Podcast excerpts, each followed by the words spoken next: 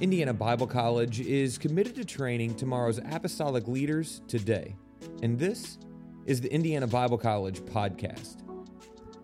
The online learning program at Indiana Bible College is currently accepting students who are interested in completing their Bible college degrees, sharpening their Bible knowledge, or earning a certificate of apostolic studies. The online program is 100% online so you don't have to uproot your life to continue your studies. It is 100% self paced, so you can complete courses at your convenience, and it is 100% affordable at only $99 a month. Visit www.ibcdl.com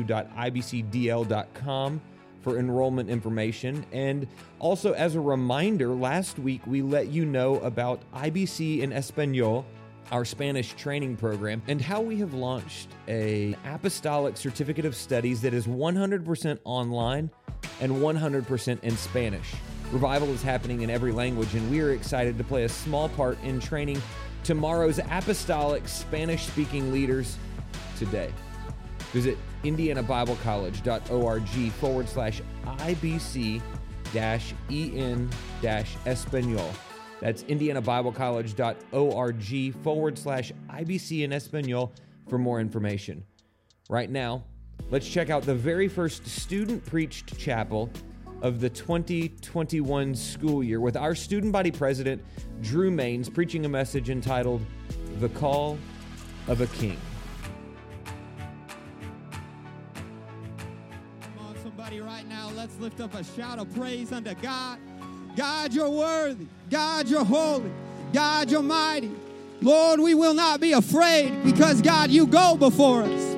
God, you see exactly where we're at and you know exactly what we need. In Jesus' name, in Jesus' name. How many know that you are called in this place today? Come on, how many know you have a responsibility in this place today? How many know you have a mission in this place today? Oh, come on, somebody, you're not here by accident but you are here because God called you here for such a time as this. I don't have all the answers. I don't know why what's going on is what's happening is what's happening, but I know a God who is bigger than any situation, who is bigger than anything the world can try and throw at us, is bigger than anything the enemy can try and throw at us because God is God and God is great. Amen. Amen. Amen. Amen. Amen. If you have your Bibles, if you would want to turn to Romans chapter 15, or chapter 14, sorry. Romans chapter 14. And before we get started, I would just ask that you would bow your heads and you would pray with me. I've come with a burden on my heart today. I've come with a word I believe God has put on my heart for this year, for this student body. And if you don't know me, my name's Drew. Um, I don't know if I've met everybody yet, but if I haven't, I look forward to meeting you. Um, you know, I guess they just put me up here today because there was no one else around. I don't know. No, I'm just kidding. Um, but no, I, I look forward to meeting everybody. But if we could just bow our heads and pray that God would just have his way in this place. Lord, your presence is here. We thank you for your presence that's in this place. We thank you for your power and your spirit that we feel. We thank you, God, for what you're doing this year, God, and what you're going to do. We thank you, God, for the opportunity to be here on this campus, to learn, to glean, to come together and worship, to come together and hear your word. We thank you, God, for your blessings, for your provision, God, for your power. And Lord, right now, I just pray that you would anoint these lips of clay to preach the word, God, you have put on my heart. And God, I just pray that you would have your way above all else, God. Let your will be done in this place today. And Lord, I thank you for what you're going to do, and I thank you for your spirit. In the mighty name of Jesus, amen. So if you have your Bibles, turn to Romans chapter 14 and verse number 17. For the kingdom of God is not meat and drink, but righteousness and peace and joy in the Holy Ghost. Amen. That's powerful right there. The kingdom of God is beyond the kingdom of this world. The kingdom of God is about righteousness. The kingdom of God is about peace. The kingdom of God is about joy in the Holy Ghost. Amen. Thank you. You may be seated. You know, I'll never forget the time that I really let my dad down. I don't know, there's looks like there's a lot of sons in this place. Amen. Um, but I'll never forget the time that my dad was really disappointed in me. And there's nothing that feels worse than that, right? When your dad gives you that look and you know you just done messed up. It's not it's not a great feeling. I can tell you that right now. Especially when your dad asks you to do something as simply mow the grass. And you don't do it. I couldn't tell you why. You know, I mean, I probably could. Um, but, you know, I came up with, I, I said, that my dad was leaving. He had a lot to do that day. He said, All right, Drew, here's what I need you to do. I was probably 14, 15. He said, I need you to mow the grass. And my dad, he's really particular about it. So our yard, it's like, it's okay. It's not super big, it's not super small, but my dad likes it push mowed. Amen. I don't know if anyone can attest to that. You know, zero turn, great modern invention. But my dad's not about it. He's about the push mow. So he said, Drew, I need you to mow the grass. And you know, I'm 14, 15. And here's what I wanted to do I wanted to go hang out with my friends. You know, that makes sense, right? I mean, yeah, I could mow the grass, or I could like go fishing. Yeah, I could mow the grass, or I could like, you know, go hang out at like Quincy's house or Spencer's house or something, you know? Rip. Um, but I could do that, right? But anyway, I did the moral of the story is I didn't mow the grass. So my dad comes home, he sees the yard, and I thought, I thought he's gonna get home late. It's gonna be dark. He's probably just want to kind of come inside and not say anything. And then maybe I can get up early in the morning and get it done. That's what I thought. I was wrong. My dad comes in the house and he sees, and this this hit hard. He saw the yard and he looks at me and said, Drew, I asked you to do one simple thing. One simple thing. And you didn't get it done. He said, I'm really disappointed. He said, Do better next time. And that was it. I was like, I, I really wish you would have just like, you know, I mean, I was 15, so I guess I'm too old for that. But I maybe not. I don't know how you guys all feel about that. But that's that's between you and the future. Um, but I was like, man, I really wish you would just like taken my phone or like taken, you know, like you know, said I can't go anywhere for the next little while, and that would have felt a lot better, honestly. But he said, I asked you to do one simple thing, and you didn't do it. There is someone calling us to do something, and he is the Lord of Lords. He is the King of Kings. And what I want to talk about for the next few moments is this the call of a king the call of a king. God is here, God is in this place, and He called you all here to Indiana Bible College for a reason.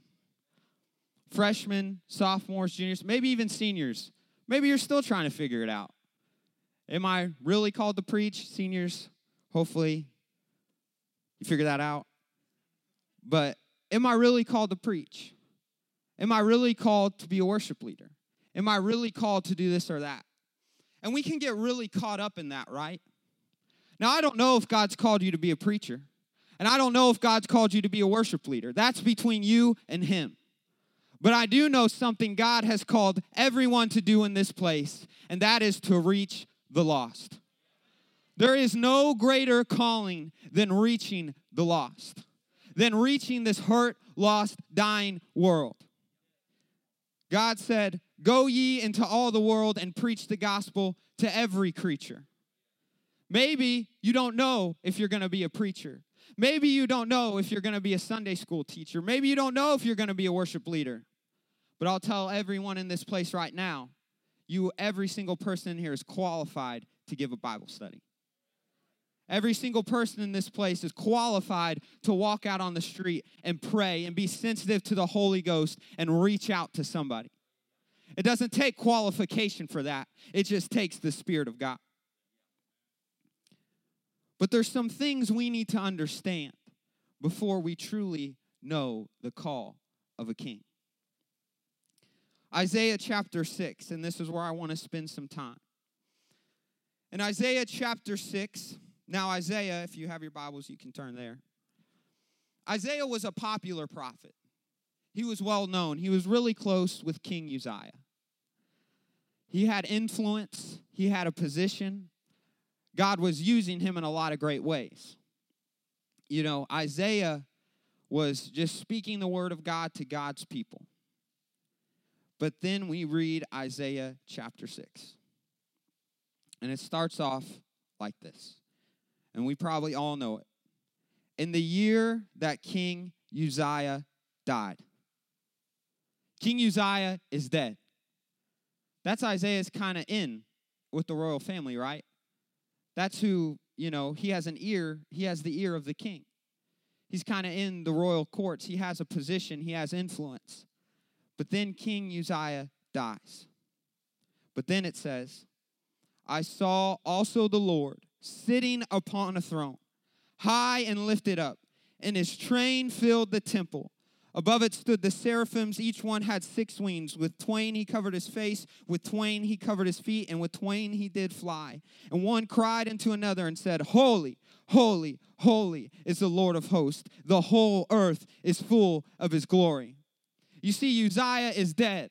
It's a dark time in Isaiah's life. But what does he get? He gets a revelation of who God is.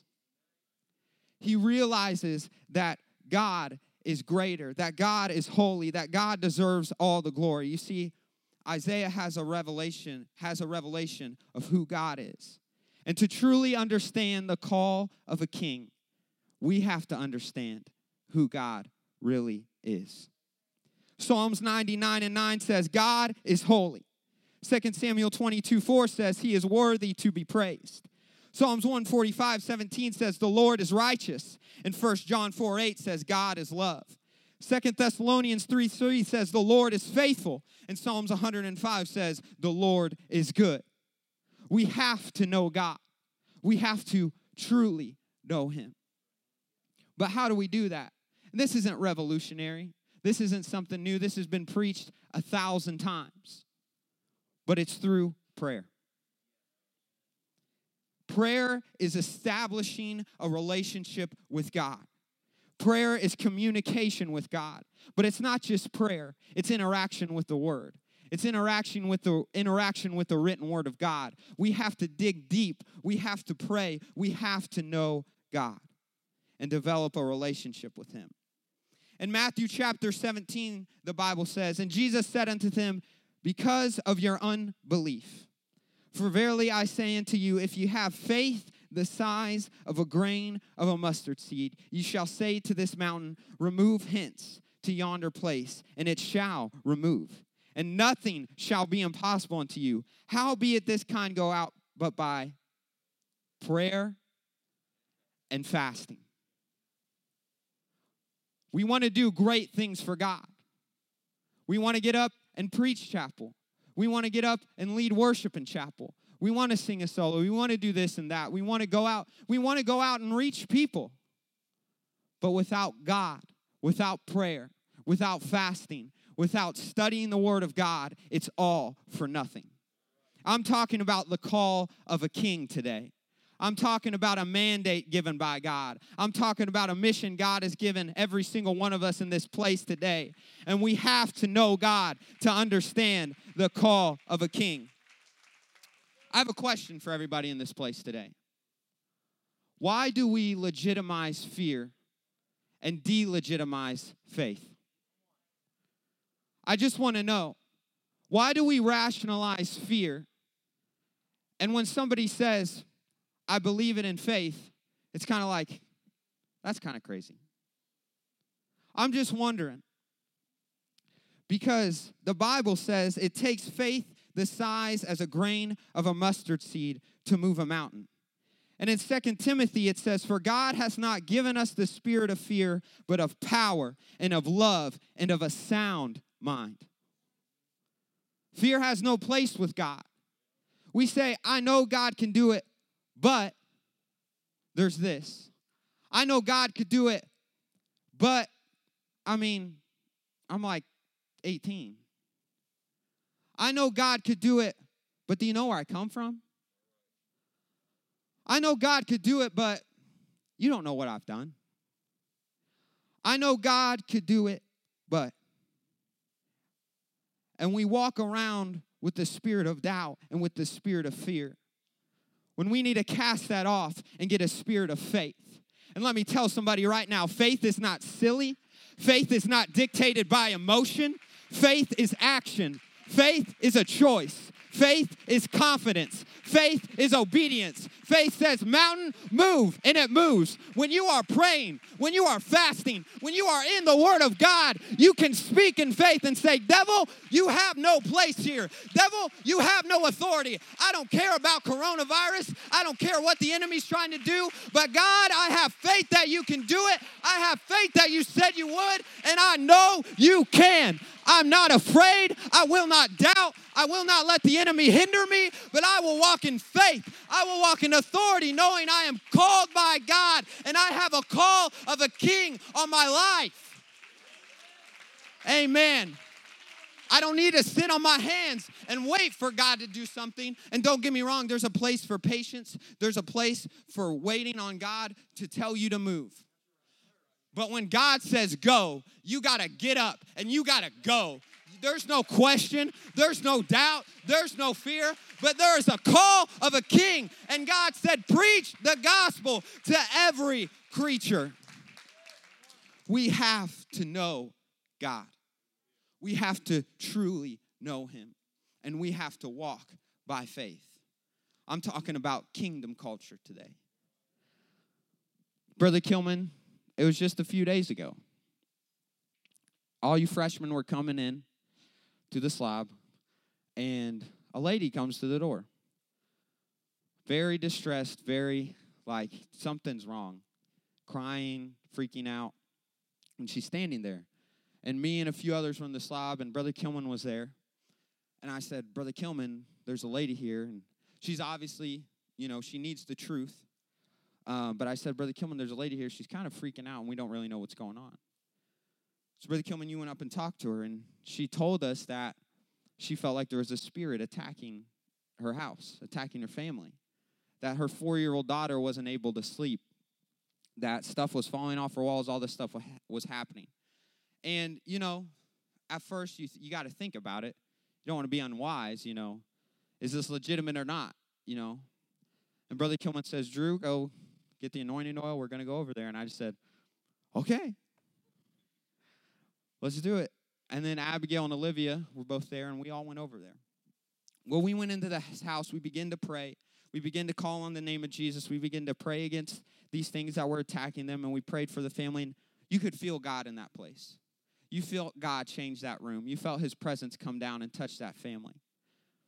Whatever spirits were attacking them, I don't know. But I know there was Jesus was in that place. I know the power of God touched those people. But we all went outside, and Brother Kilman said, Well, I've got some things to take care of. Um, these students right here, they'll take care of you. And, you know, they can get your contact info and stuff. And I said, Okay. no problem. So we began talking to this couple, and the guy's name was William. And honestly, these, they were just, there was a lot going on in their life. And I think they had gotten confused, some mixed messages from, from other people, trying to find out what they could do about this attack they felt on their life. And they got into some really weird stuff.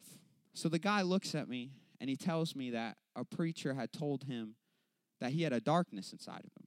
I don't know who it was. I don't know what was said really, but that's what he told me. And he said, I don't understand. Is this my fault?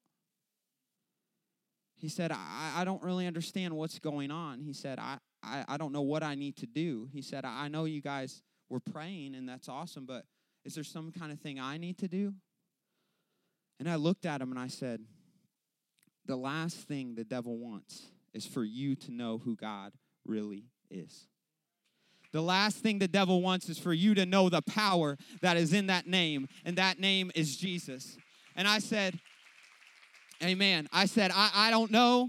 I don't know what anyone else told you, but I said, I know one thing. The Bible says when you call on his name, they have to flee because there is power and there is authority in the name of Jesus. I don't know where to go. I don't know where to turn. I've gotten a lot of outside messages. I'm, I, am i am mixed up. But I know there's power in the name of Jesus. And I know in the name of Jesus, lives are changed. I know in the name of Jesus, lives are healed. I know that God has a plan and a purpose. And when we call on that name, demons flee. When we call on that name, sickness is healed. When we call on that name, Jesus can do anything. In Jesus' name. In Jesus' name. We exchanged numbers. I hope I hope they text us again. Brother Kilman talks to them about Calvary. I hope they go. In Mark chapter 9, verse 23 and 24, it says that there was a man that came to Jesus, and his son was vexed with the Spirit. And the disciples had tried to pray for him, but I don't think I they they just were this is where God said later on that none of this comes without prayer or fasting. And what happens is the man comes to him. They finally bring the man and his son to Jesus. And Jesus said unto them, If thou canst believe, all things are possible to him that believeth. And straightway the father of the child cried out and said with tears, Lord, I believe, but help mine unbelief. What was he saying? He was saying, I know you're Jesus, and I've seen you do these things. I know you can do it, but I don't know about me. That's where he was at. He said, I, have seen you do this, but I don't know if you can do this for me.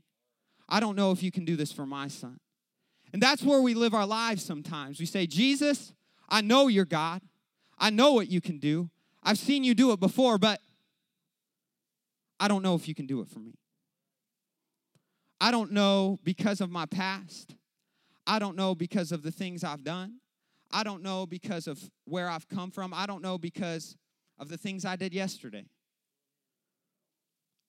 But the man said, he realized something. He said, Lord, I believe, but forgive me for mine unbelief.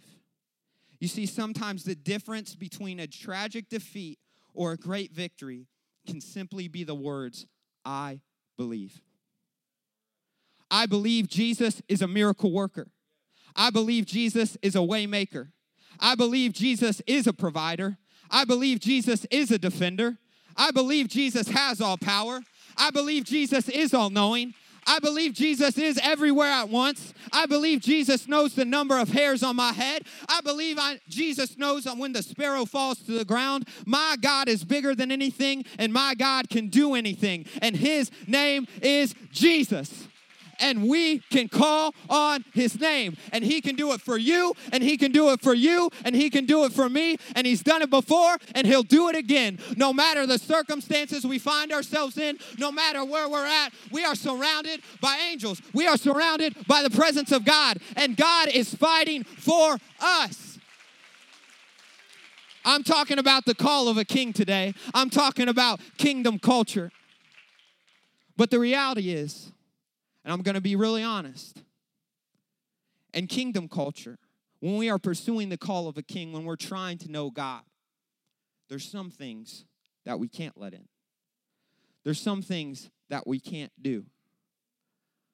When that man looked at me and said, What do I need to do? I said, There's power in the name of Jesus. And I, we also talked about what we allow into our lives.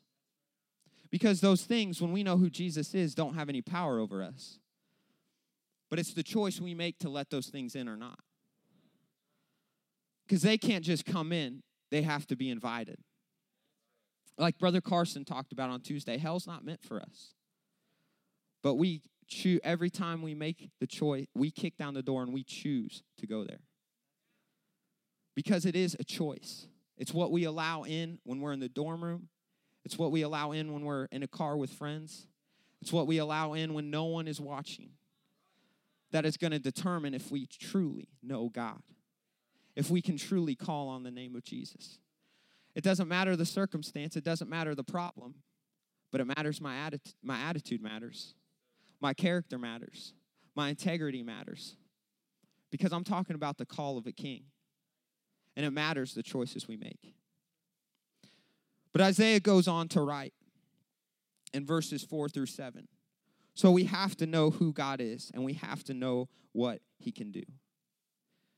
But in Isaiah chapter 6, it goes on to verse 4, it says, And the post of the door moved at the voice of him that cried, and the house was filled with smoke. Then said I, Woe is me, for I am undone, because I am a man of unclean lips, and dwell in the midst of a people of unclean lips. For mine eyes have seen the King, the Lord of hosts. Then flew one of the seraphims unto me, having a live coal in his hand, which he had taken from the tongs off the altar. And he did put it upon my mouth and said, Lo, this hath touched thy lips, and thine iniquity is taken away, and thy sin is purged. You see, Isaiah realized who he was. He got a revelation of who God was, but when we realize how big and how great God is, we realize who we really are. And Isaiah said, I'm a man of unclean lips. I don't know if you know this or not, but you're human. It's true. If you didn't know, now you know. We're all human in this place. I hope so. I don't see any dogs or anything walking around talking. That'd be weird. But we're all human. We make mistakes. We slip up. We have ups and downs. Can you deal with the problems? We deal with problems, we deal with sickness, we deal with emotions. But that's why God said in Second Corinthians, My strength is made perfect in weakness. We have the choice to decide if we truly want to know God or not, if we truly want to do what He has called us to do. But we have to realize who we are, and that is a man or woman in need of a Savior. And that is someone who can't do it on their own. That is somebody without God, we can't do anything. You see, Isaiah, King Uzziah died. His favor with the royalty was gone, his position was gone, but he was still a prophet. He still had a call of God on his life. When he realized who God was, he realized who he really was. And that was a man, but that was a man called by God to do something the call of the king. It's not by power, it's not by might, and we all know it, but it's by the Spirit. And we can't do it on our own. You see, Lot tried to do it on his own, and he failed. Saul, a king, tried to do it his way, and he failed. But David, even though he did a lot of things wrong, surrendered to God and put it in his hands. Joseph, even though it took a lot of pain and suffering, allowed God to do a work in his life. You know, a blind man always plans his life around the fact that he's blind.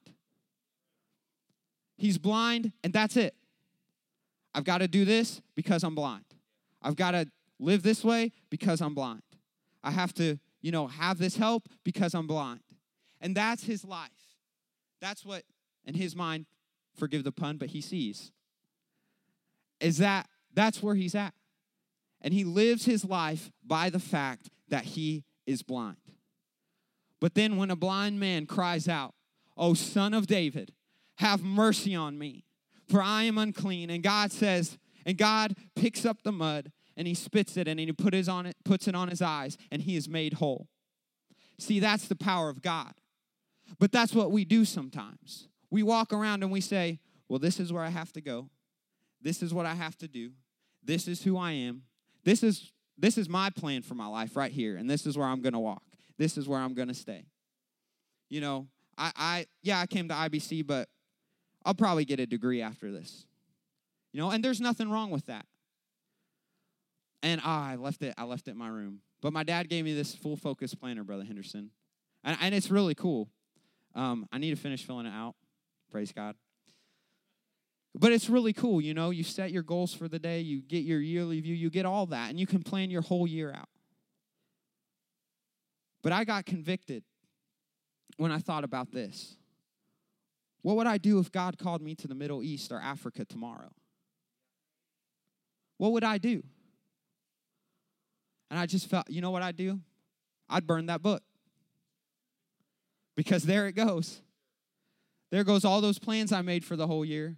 There goes everything I wanted to do. I'm walking this way. God, I, yeah, over, no, I'm going right here. And God says, nope, you're going that way. Sometimes we walk around spiritually blind to what God is calling us to do. And we walk around with spiritual blinders on, say, Nope, this is where I'm going. This is what I'm doing. I don't know, God. I'm talking about the call of a king. I'm talking about kingdom culture. I'm talking about truly knowing God and truly knowing who you are and truly knowing what you're called to do. We serve the King of Kings, and every single person in this room is a child of the King.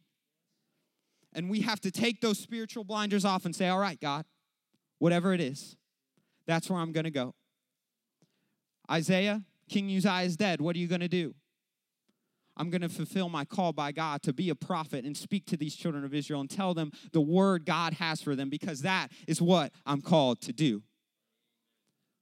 Maybe, I'm telling you, you're called to be a preacher. You're called to be a worship leader. You're called to be a Sunday school director. You're called to a ministry that God has for your life. I don't know what it looks like, but we got to take those spiritual blinders off and say, All right, God, here am I. Here am I. Send me. God, I don't know what tomorrow holds. I don't know what I'm going to do, but here I am. Come on, somebody.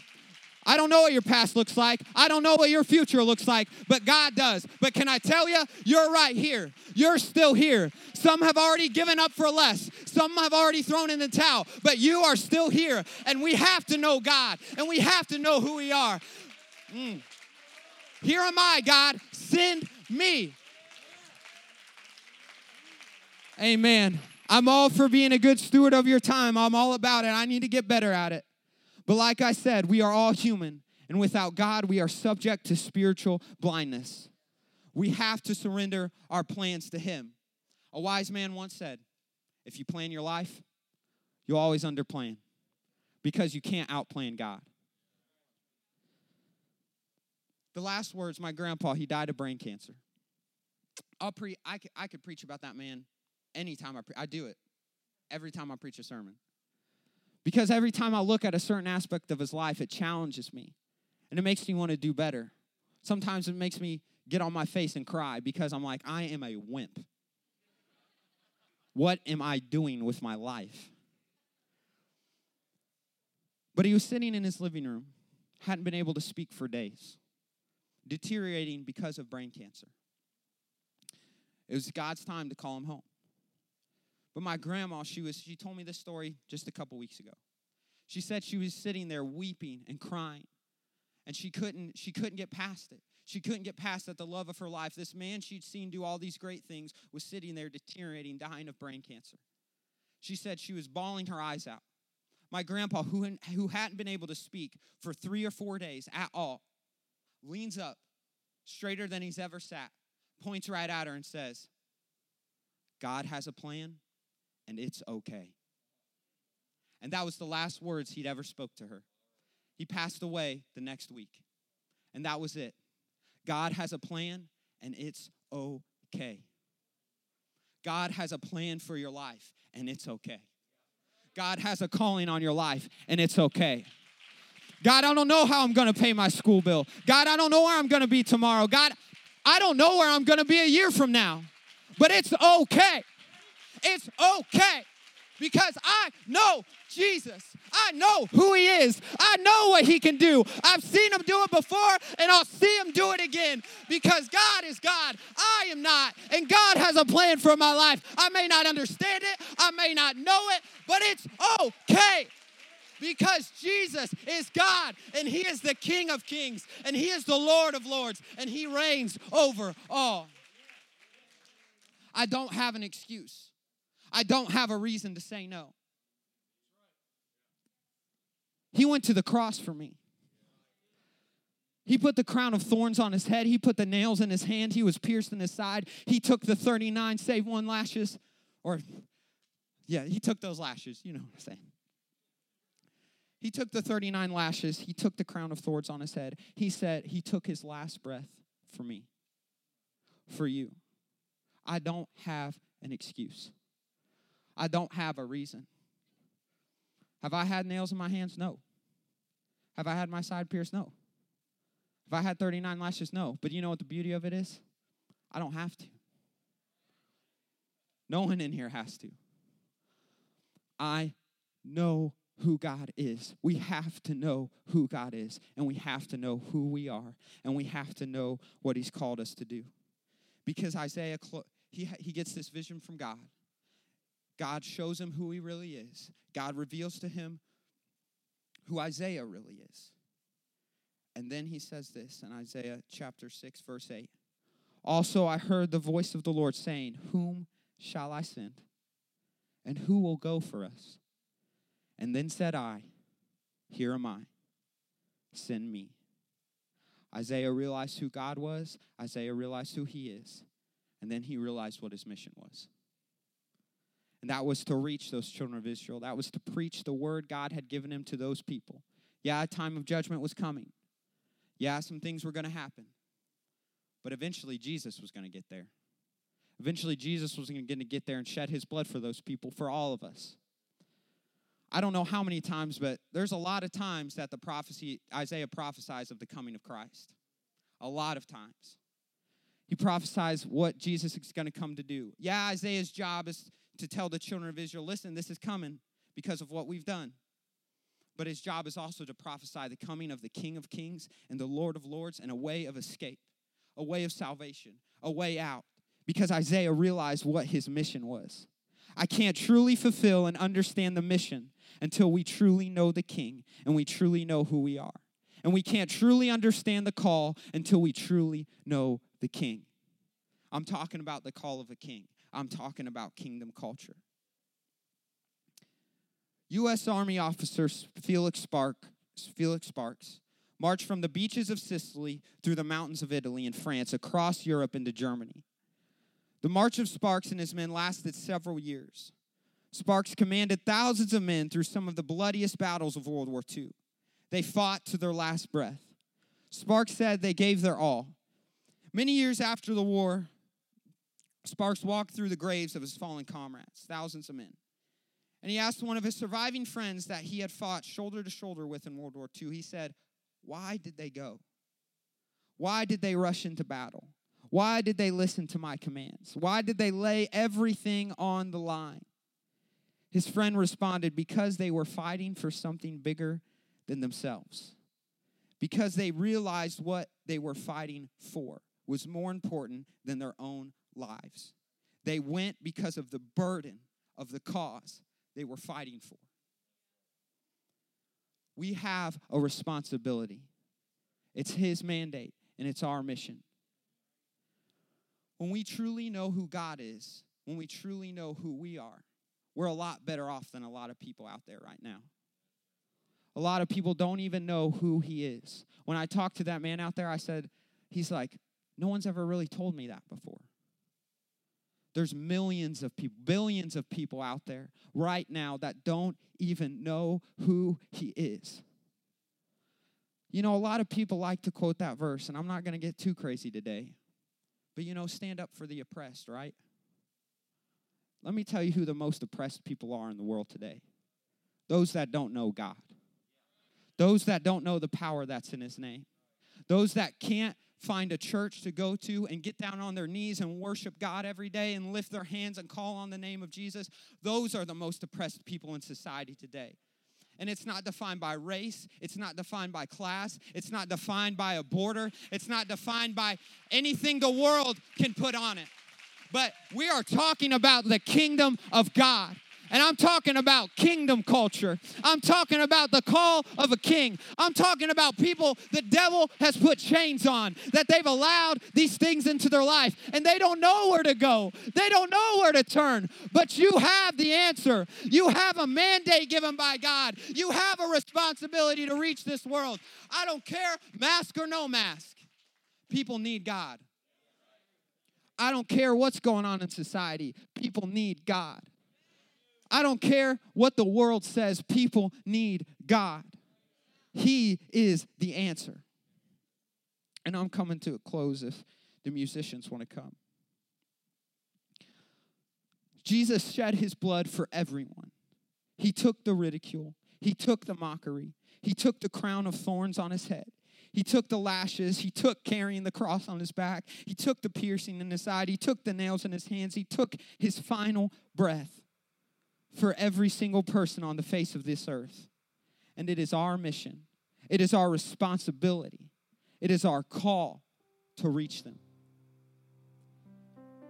The only way we can do it is if we know God, if we truly know Him, if we truly know who we are and what we are called to do. If we know our mission, if we trust God no matter what, no matter the plans we made for ourselves, no matter the circumstances, no matter the storm, we have to put it in His hands. We can't do it on our own. We have to reach this world. Over the summer, I had the opportunity to meet an awesome guy.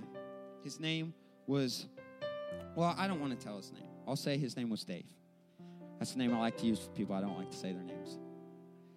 His name was Dave, and I had the opportunity to have some conversations with Dave. You see, Brother Aaron Airwood from our church in Seymour felt the burden. He was filming this video for the Home Missions Department, North American Missions Department, and he felt the burden to go down to Louisville, Kentucky, about an hour away from we, where we live. You know, this was before a lot of, of this unrest was happening, but he felt to go down there, and the first person he saw to ask to be in this video. And that guy he saw was Dave. And he said, Hey, man, I'm filming this video. You want to be in it? He's like, Yeah, what's it about? He's like, Oh, it's for a church thing. He goes, Yeah, sure, man. So he's in, he, he says he'll be in the video. And he they're filming. Well, then Brother Airwood strikes up a conversation with them. They begin to talk. They begin, after that, he, they get each other's numbers. They begin to hang out. Then Dave brings his girlfriend and his son with him. They begin to do Bible studies. Dave's been coming to our church for about mm, six, seven months now. He got up the other day and he testified. And he said, I'm going to be honest with everybody in this place. I walked in here and I thought every single one of you would hate me. Said, You don't know where I come from. Said, I grew up in the projects. My mom was strung out on drugs. I don't know my dad. He said, I, I sold drugs. He said, I've told a few people in here this story, and I've never seen contempt or hate from anybody's eyes in this place. Said, I've never felt more unconditional love than anywhere than here in this place with every single one of you. And he said, Listen, he said, I, I, I'm just, he's like, I'm just a guy. He said, But I was on my way to church today. He said, I got my running clothes on under my dress clothes right now because Mr. J, that's who picked him up, that's what he calls him. He said, Mr. J came and picked me up for church, and um, he said, I just gone for a run. But I got was getting close to my house and I saw these guys beating up this old white dude for his moped. And he said, You know when Jesus was flipping tables in the temple?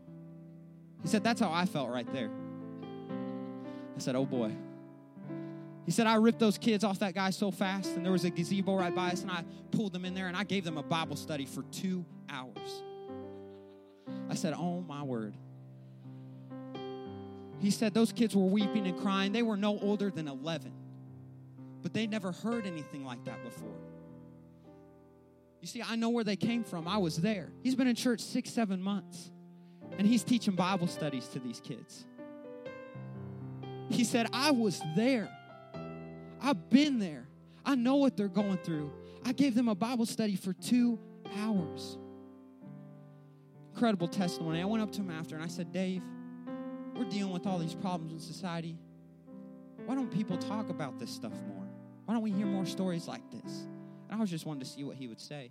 And he looked at me and he said, You know, Drew, he said, when I was selling drugs, I was making more money than I ever would or could make in my life. And it was because of the culture that's perpetrated in society that allowed me to make that money.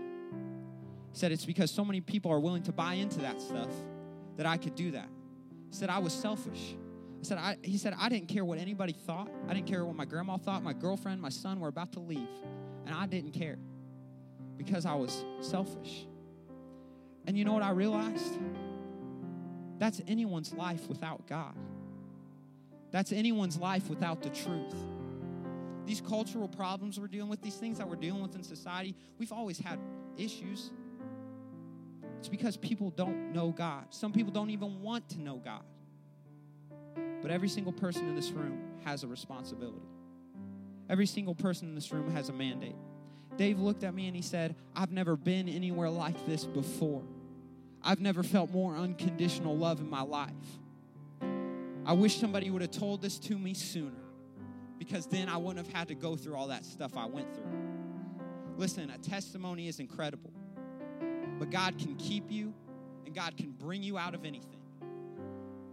And it's in the power of the name of Jesus that that stuff happens. If we can all stand. You know, and what's crazy, there's probably a couple Daves in here right now that decided to follow the call of God on your life. Man, I don't know if I, I'll pick on him for a second. Quincy Coffee inspires me every single day because I know his story. I know where he came from. And man, he's got an awesome call of God on his life. But I'll never forget the day. It was his senior year of high. Quincy, is this okay? Okay. Sorry. That's awkward. Um,